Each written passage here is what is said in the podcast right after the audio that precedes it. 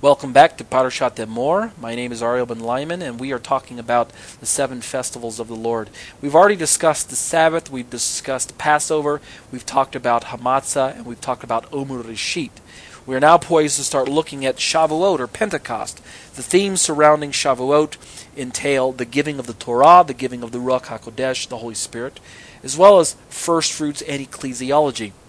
The Hebrew word for week is Shavuah um, and its plural is Shavuot. Both of these words come from the root word for seven. Okay, um, obviously a cycle of seven is re- is um, recognized in Judaism as a week. Seven days equals one week. Thus, the term Shavua. Shavuot is the plural of week. Now, the festival known as Shavuot gains its name from the fact that it is a section of the counting of seven weeks of days, hence 49 days is what Shavuot really means. And when God instructed Israel to count the Omer, of which, um, while I'm making this recording, we're in the middle of counting the Omer, then it would culminate on the 50th day after the counting of the 49.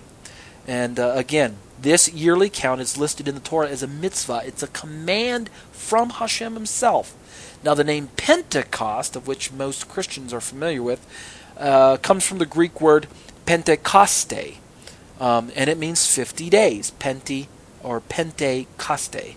Uh, 50 days is the Torah instructed Am Yisrael, the people of Israel, to add the final day after the seventh week. So count seven weeks of sevens, that's 49, and then on the 50th day, such and such is to happen. Now, historically, here's something that the uh, Christian church may or may not be um, aware of. Historically, the rabbis figured the giving of the Torah at Mount Sinai to have occurred on this very same day. That is, in the third month after Am Yisrael came out of Egypt. Now, actually, in, in reality, um, the exact date of the familiar encounter, you know, the giving of the Torah, is not recorded for us in the book of Exodus. That is to say, it doesn't tell us the exact date. However, the chronological evidence is convincing if you follow when God did tell them to come out of Egypt and the subsequent narrative between um, the exodus from Egypt and the giving of the Torah at Sinai. So the timing is is um, is is very close. I mean, if the rabbis are off, then they're only off by a few days.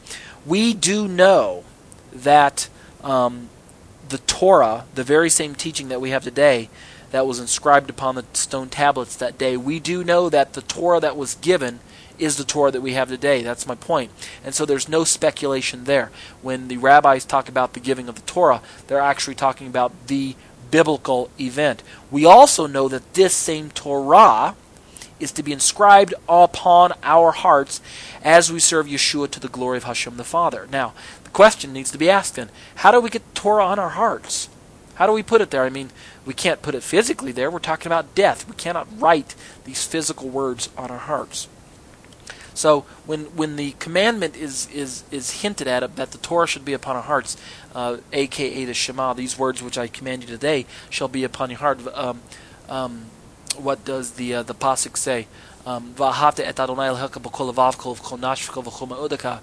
you are to love the Lord your God with all your heart, with all your soul, with all your mind. Now, loving God is walked out practically by placing the words of God on our hearts. Uh, These words which I am commanding you today shall be upon your heart.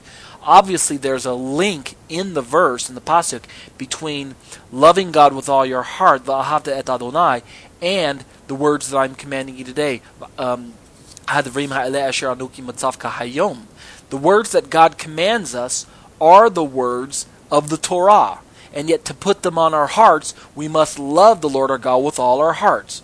And so the Spirit of the Holy One is the person who makes real the fact that Yeshua the Messiah, in obedience to the Father, emptied himself on our behalf and became as sin so that we might consequently become the righteousness of the Father. Okay? It is the Torah inscribed upon our hearts as we surrender and serve Yeshua. That's how it's done. Okay? So when God says, Love the Lord your God with all your heart, He's really hinting at the fact that embracing His Son Yeshua is the beginning of that genuine revelation. Thus, when Moshe writes, the words that I am commanding you today shall be upon your heart, those words are synonymous with the words of Yeshua, because Yeshua is the living word. You see how that works? The word on our heart is Yeshua himself, and Yeshua will bring to our recollection the words that we place within our minds. I think it's important that the verse talks about that love the Lord your God with all, your heart, with all your mind, with all your strength. So um, let's keep reading in my commentary. In other words, because the Ruach HaKodesh makes the effectual sacrificial death of Messiah a living reality in our hearts, the consequence or the results, I should say, is that we are now free to walk in newness of life.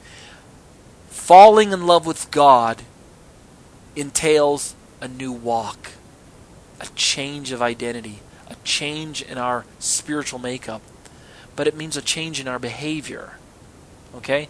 Pentecost is the down payment that God promised to give us through the prophet Joel. He promised Israel that he would pour out his spirit upon all flesh. And in Acts chapter 2, that's exactly how the talmidim describe the events taking place on Shavuot. They say this is the promise spoken about through Joel the prophet that God would pour out his spirit upon all flesh. And indeed, the giving of the spirit is also the fulfillment of the promise that Yeshua said he would do.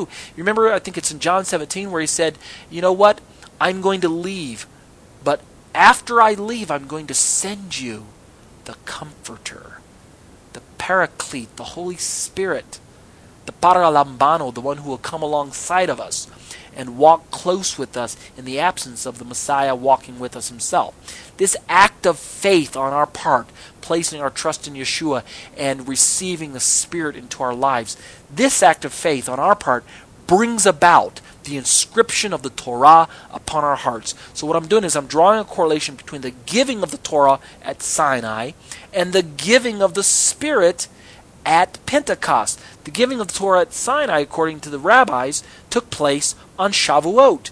And we know for sure that the giving of the Spirit, at least to corporate Israel and the bringing in of the Gentiles in Acts chapter 2 also took place on Shavuot. So what we can do is we can bring the two events together and see that God is giving us His Spirit so that the Torah can be written upon our hearts. Now, to be sure, just in case you think, well, Ariel, you're stretching things there, where do you get scriptural warrant for saying that the Torah being written on our hearts is done by the Spirit? Well, the Torah itself says that Hashem does this in Ezekiel 36, verse 26 and verse 27, as well as explicitly in Jeremiah 31, 33. I might also add that Jeremiah is picked up again by the writer of the book of Hebrews in chapter 8 and in chapter 10, and it's the longest quote from the Tanakh.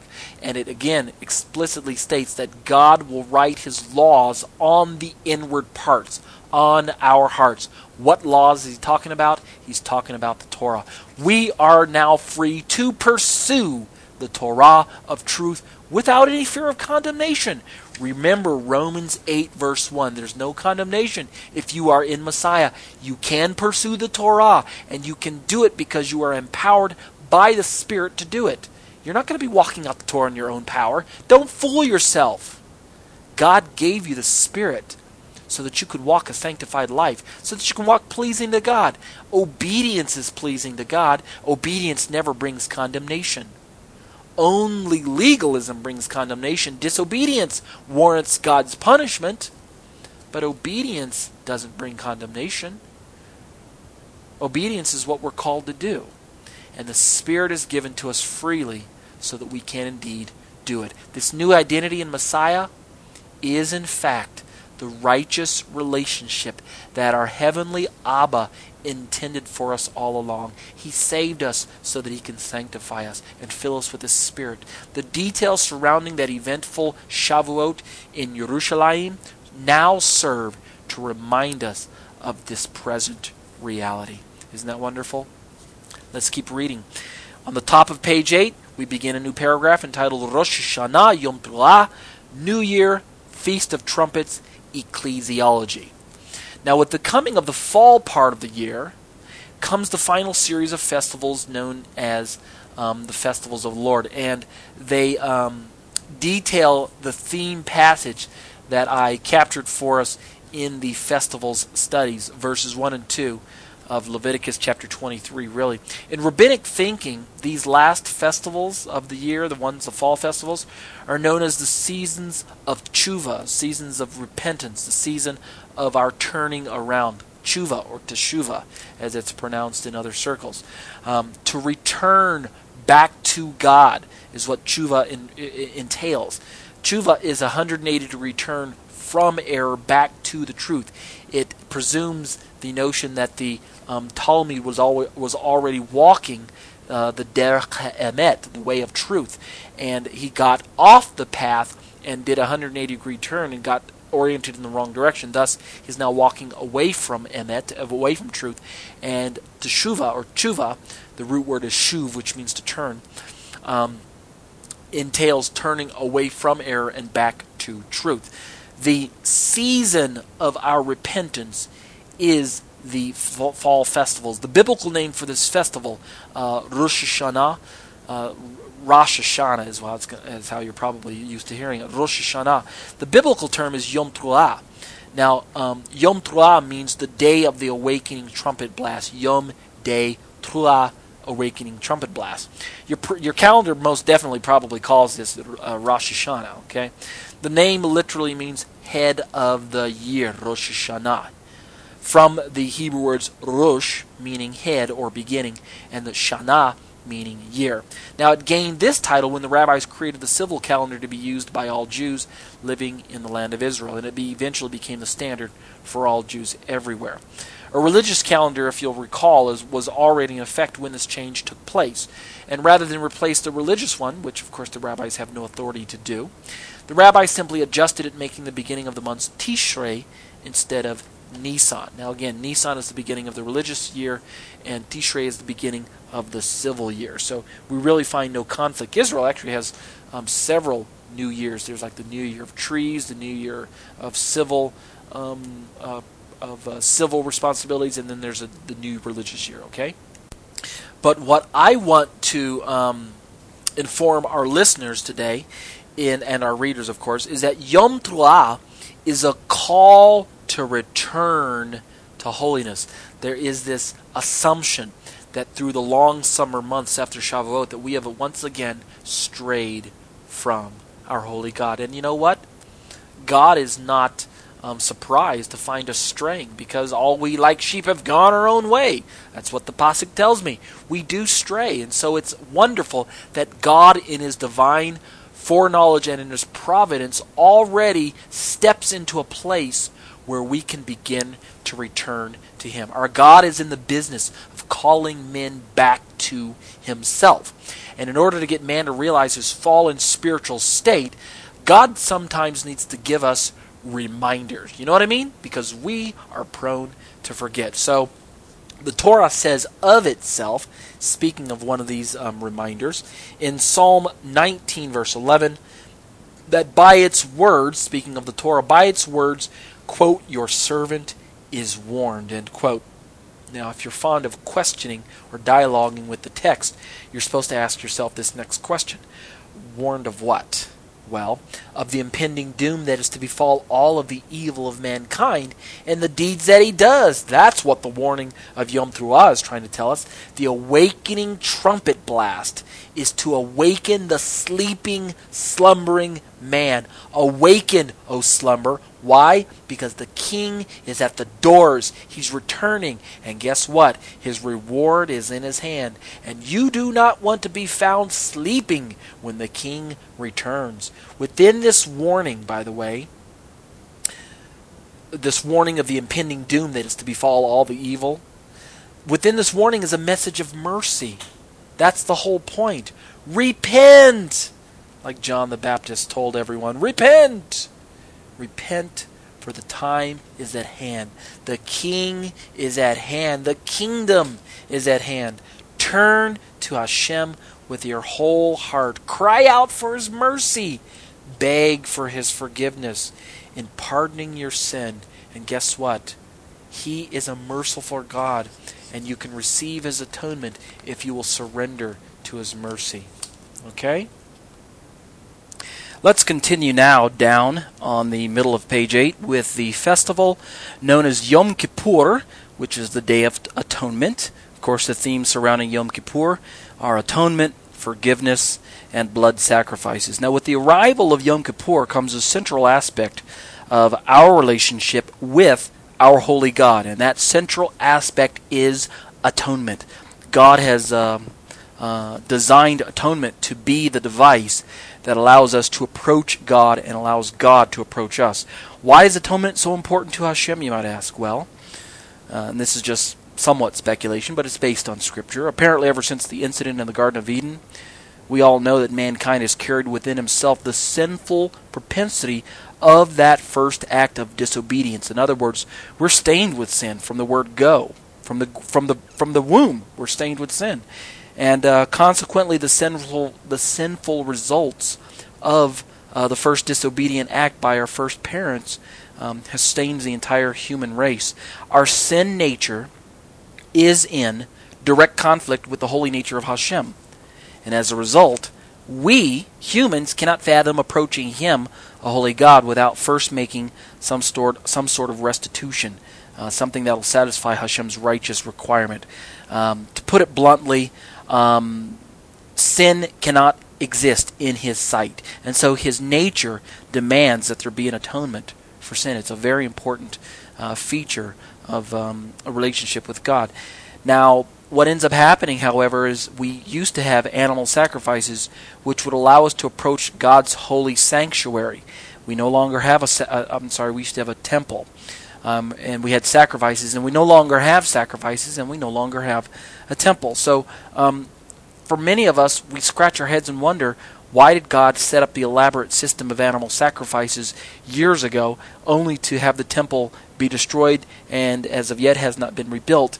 Uh, and we wonder, you know, if if God could have been um, approached for so long, for these last two thousand years, without a temple um, then what's the big deal? Why did we need the temple in the first place the first time? Well, in light of this question, in an attempt to explain um, the matter or to continue to explain the matter, we, Bible students in the 21st century, need to understand the plans and the purposes of Hashem as expressed in the whole of the Torah. Now, from our vantage point, where we're at now, looking backwards in time, and using 21st century hindsight, of course, it makes perfect sense to send the Messiah to atone for our sinful nature. Because once we have embraced Yeshua and our minds have been uh, renewed uh, by his atoning work, well, then we can look back into the pages of the Tanakh and we can understand how that all of these things pointed towards Yeshua. And yet we can't fully understand what part they played as the people were um, participating in the festivals that we read about. And so, again, in our hindsight, we look back and, we'll, and we say, okay, um, Yeshua is a perfect sacrifice. Of course, he's the only one that could atone for a sin of a man. After all, if God left things in the hands of mankind, if God said, all right, um, you guys figure it out, you guys come up with your own device or your own way of fixing the problem that you're in, then um, logically each individual man would have to atone for his own personal sins. And uh, of course, we know how ridiculous that is because man cannot atone for sin with sin. We cannot bring a sin sacrifice to atone for sin. It doesn't work that way. Only a sinless transaction can atone for sin. Only a perfect animal, back at least the way it's prescribed in the Tanakh, could atone for the sins of an individual. Consequently, only a sinless man, the man Yeshua, um, can be a substitution for the sinful man, of course, Adam. So if each person had to pay for his own sins, then each person would eventually have to die for such a payment. But again, it's ridiculous because it would be the last payment that we would ever make if such a payment could be made. God, of course, would not accept it, but since I'm speaking hypothetically, if God said, All right, fine, you want to atone for your sin? Bring your own life. Well, because it's life for life, right? If that were the case, then uh, that'd be the last sin I would ever commit, and it'd be the last sin that I would atone for. But we don't need to speculate because the Torah gives us the solution to the dilemma facing every humankind, every human today, facing all of humankind.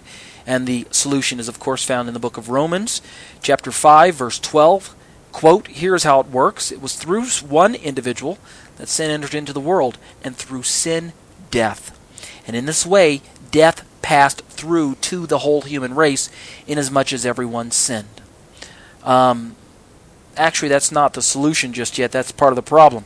Uh, the problem is, is that um, death passes to all of us because of our link to Adam. The solution is found in the book of Romans, but we'll, we'll look at it later on.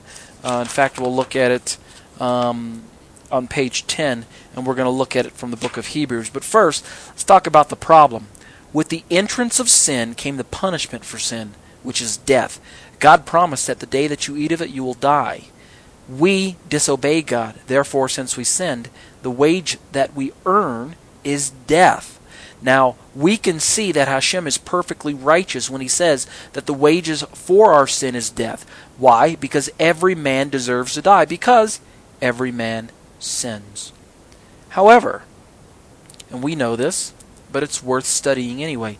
Here's where the mercy of Hashem comes in.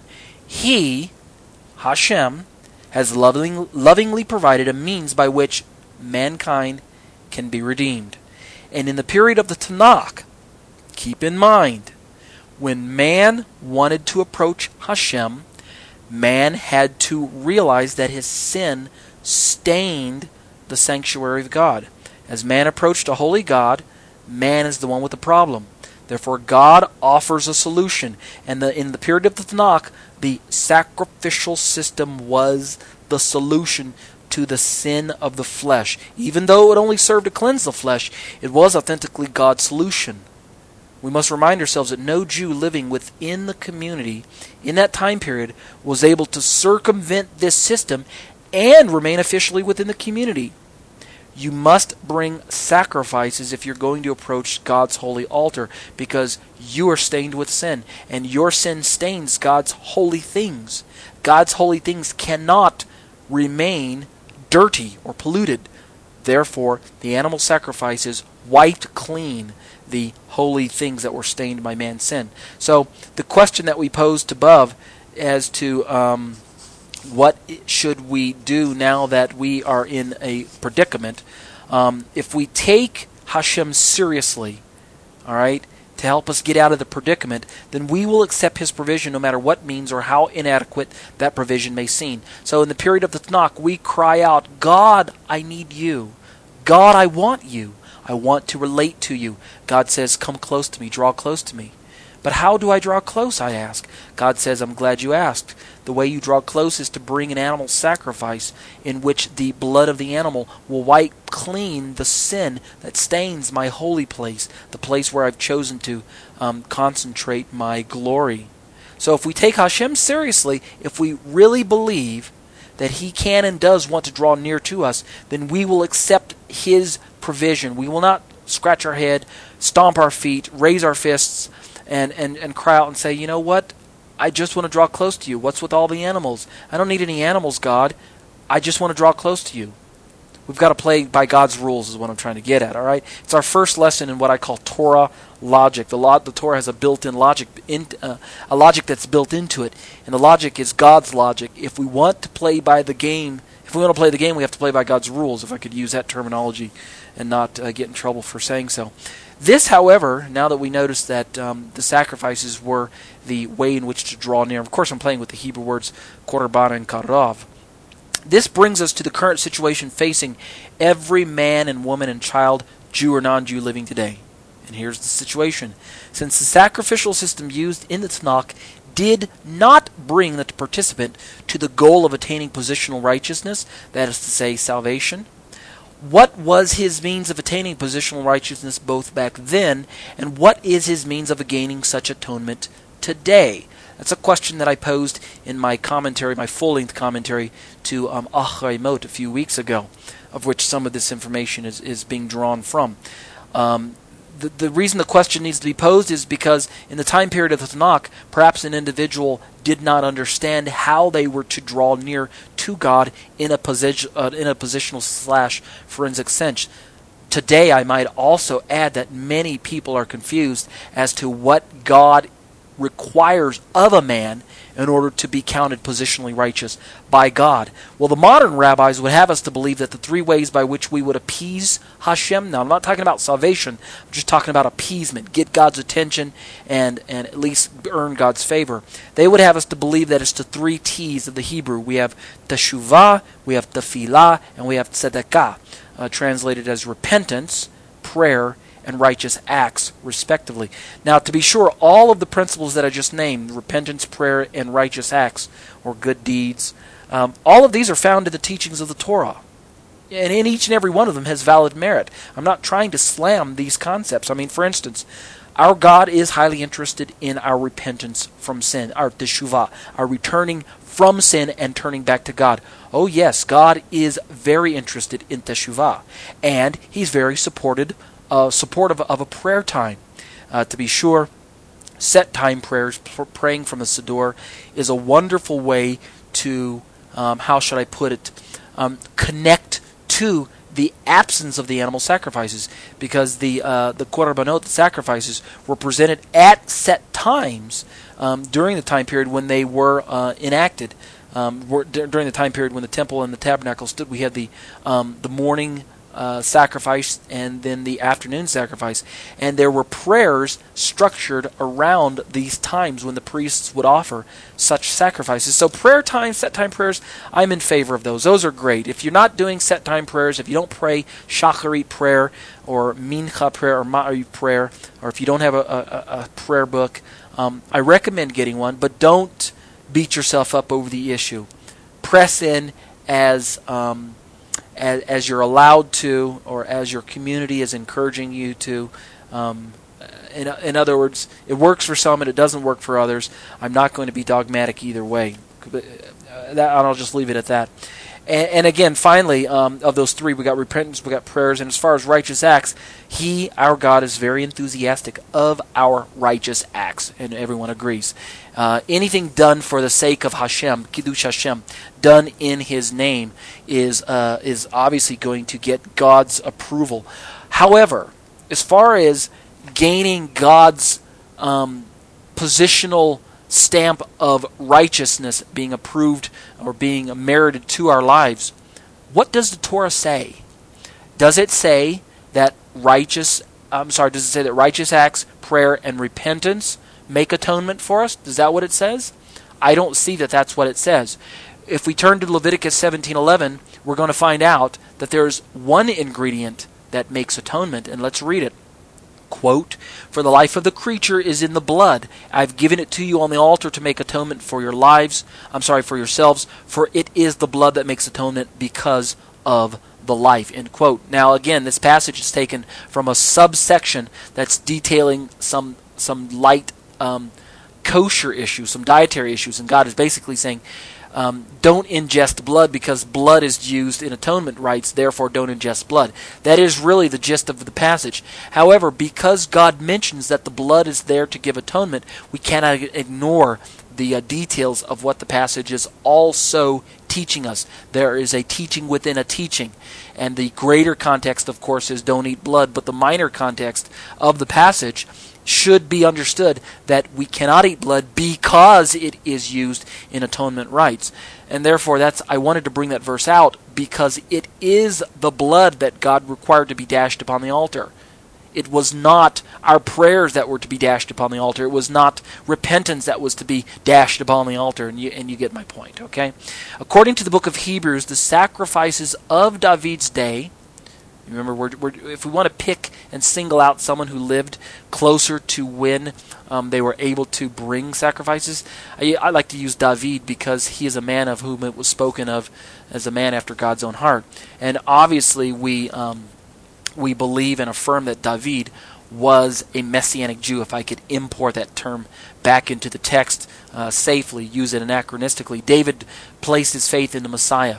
Um, according to the book of Hebrews, the sacrifices of David's day could cleanse the flesh but not the conscience. That is to say, I understand Hebrews to be teaching that only the eternal blood of a sinless sacrifice can regenerate the mind of an individual, which is not a bad thing that the that the um, that the blood of bulls and goats focused on the eternal. By comparison, they did. Blood of bulls and goats cleanses the flesh. Blood of the sinless sacrifice, Yeshua, who was prophesied in the Torah uh, to come one day, of which, of course, David could read, this individual um, was the one who would cleanse the inner part of a man, the conscience, and eventually the heart, circumcise the heart. And so I understand that uh, it's inner and outer working together, and I think that is the optimal way to have uh, understood the sacrifices. Let's read that quote from Hebrews because it's such a great quote. For if the blood of bulls and goats and the ashes of an heifer sprinkling the unclean sanctifieth to the purifying of the flesh, how much more shall the blood of Christ, who through the eternal Spirit offered himself without spot to God, purge your conscience from dead works to serve the living God? End quote. That's Hebrews chapter 9 verses 13 and 14 rendered from the KJV. It's a great verse because the writer understands the relationship of the animals in comparison to the sacrifice of Yeshua. And the writer of the Hebrews, I can promise you, did not see any um, dichotomy between the two systems. Unfortunately, that is Christian baggage, and I'm not ashamed to use uh, that charge. It is Christian baggage um, to, to, to imagine that the animal sacrifices competed with Yeshua, and now that we no longer have a temple, uh, we, we, we have Yeshua, and it's because the animals serve their time, and therefore, um, now that Yeshua has come, the animals had to give way. That's an incorrect way to view the animals, and it's an incorrect way to view Yeshua. The writer of Hebrews makes his point more explicit in this additional passage, and then I'm going to elaborate on this notion of animals versus Yeshua, okay?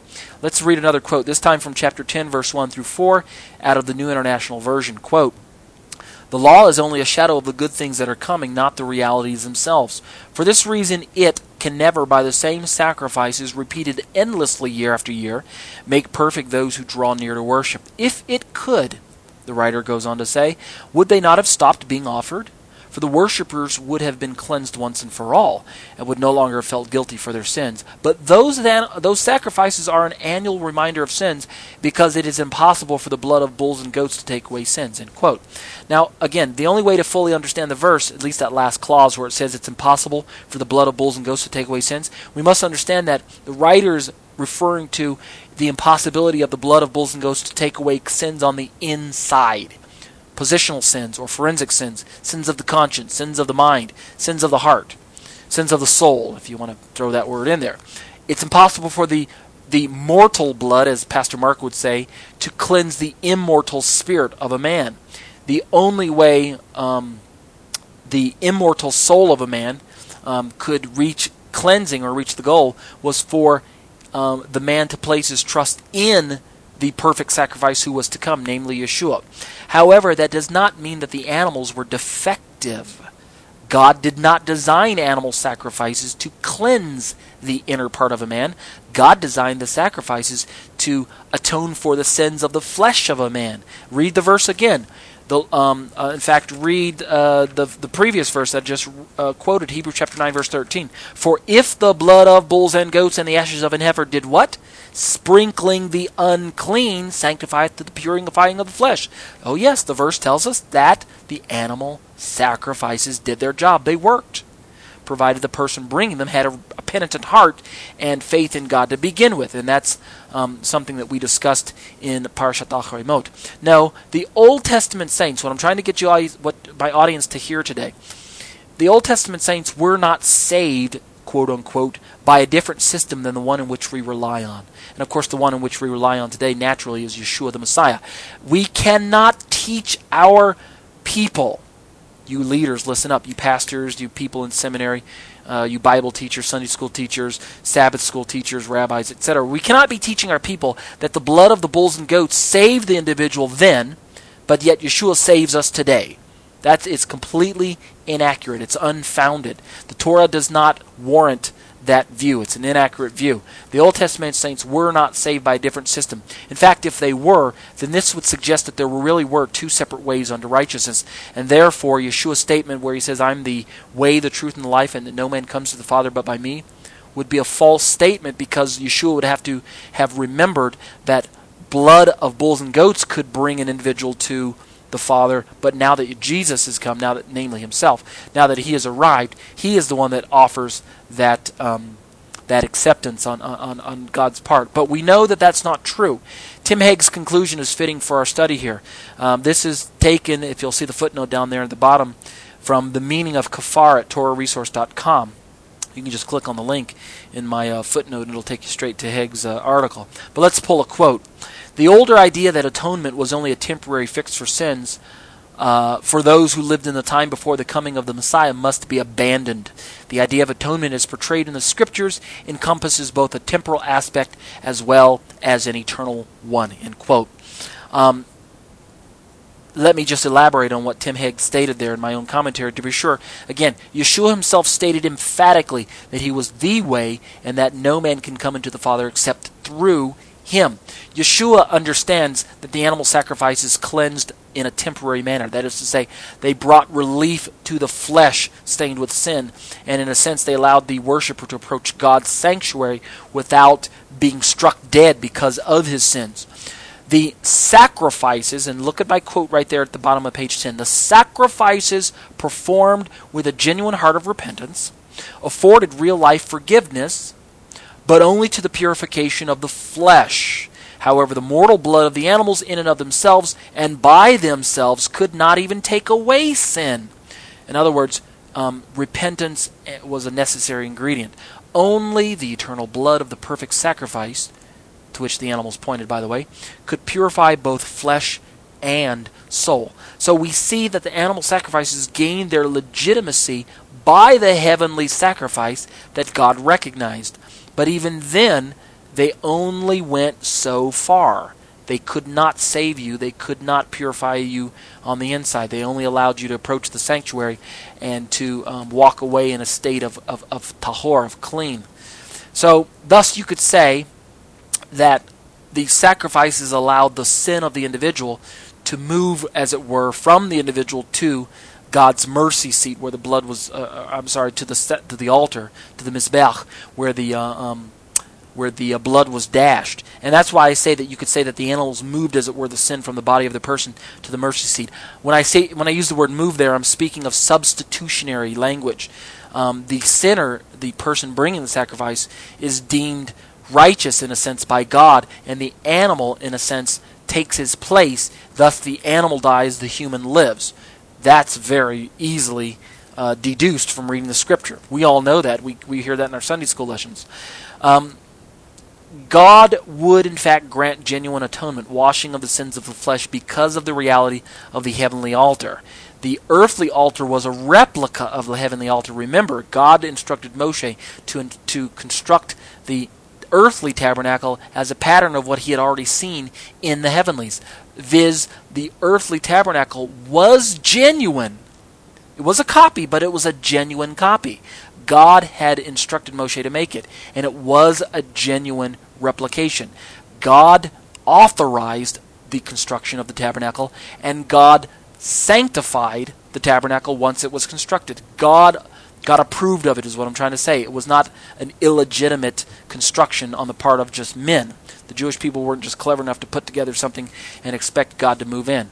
God moved in because God approved of the building of it, God approved of the construction, and God approved of the utilization of it. We need to remind ourselves that the, the, the, the sacrificial system functioned correctly because it's also God's authentic system.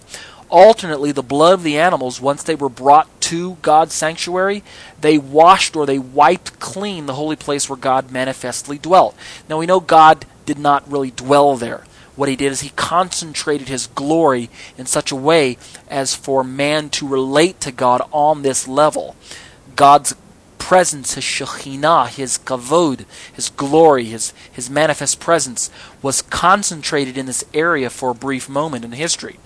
Um, and this was where God said, if you want to meet with me in this location and in this fashion, you must bring a, blood of animals. The objective faith of the individual still remained dependent upon God's promised word to come, namely Yeshua himself.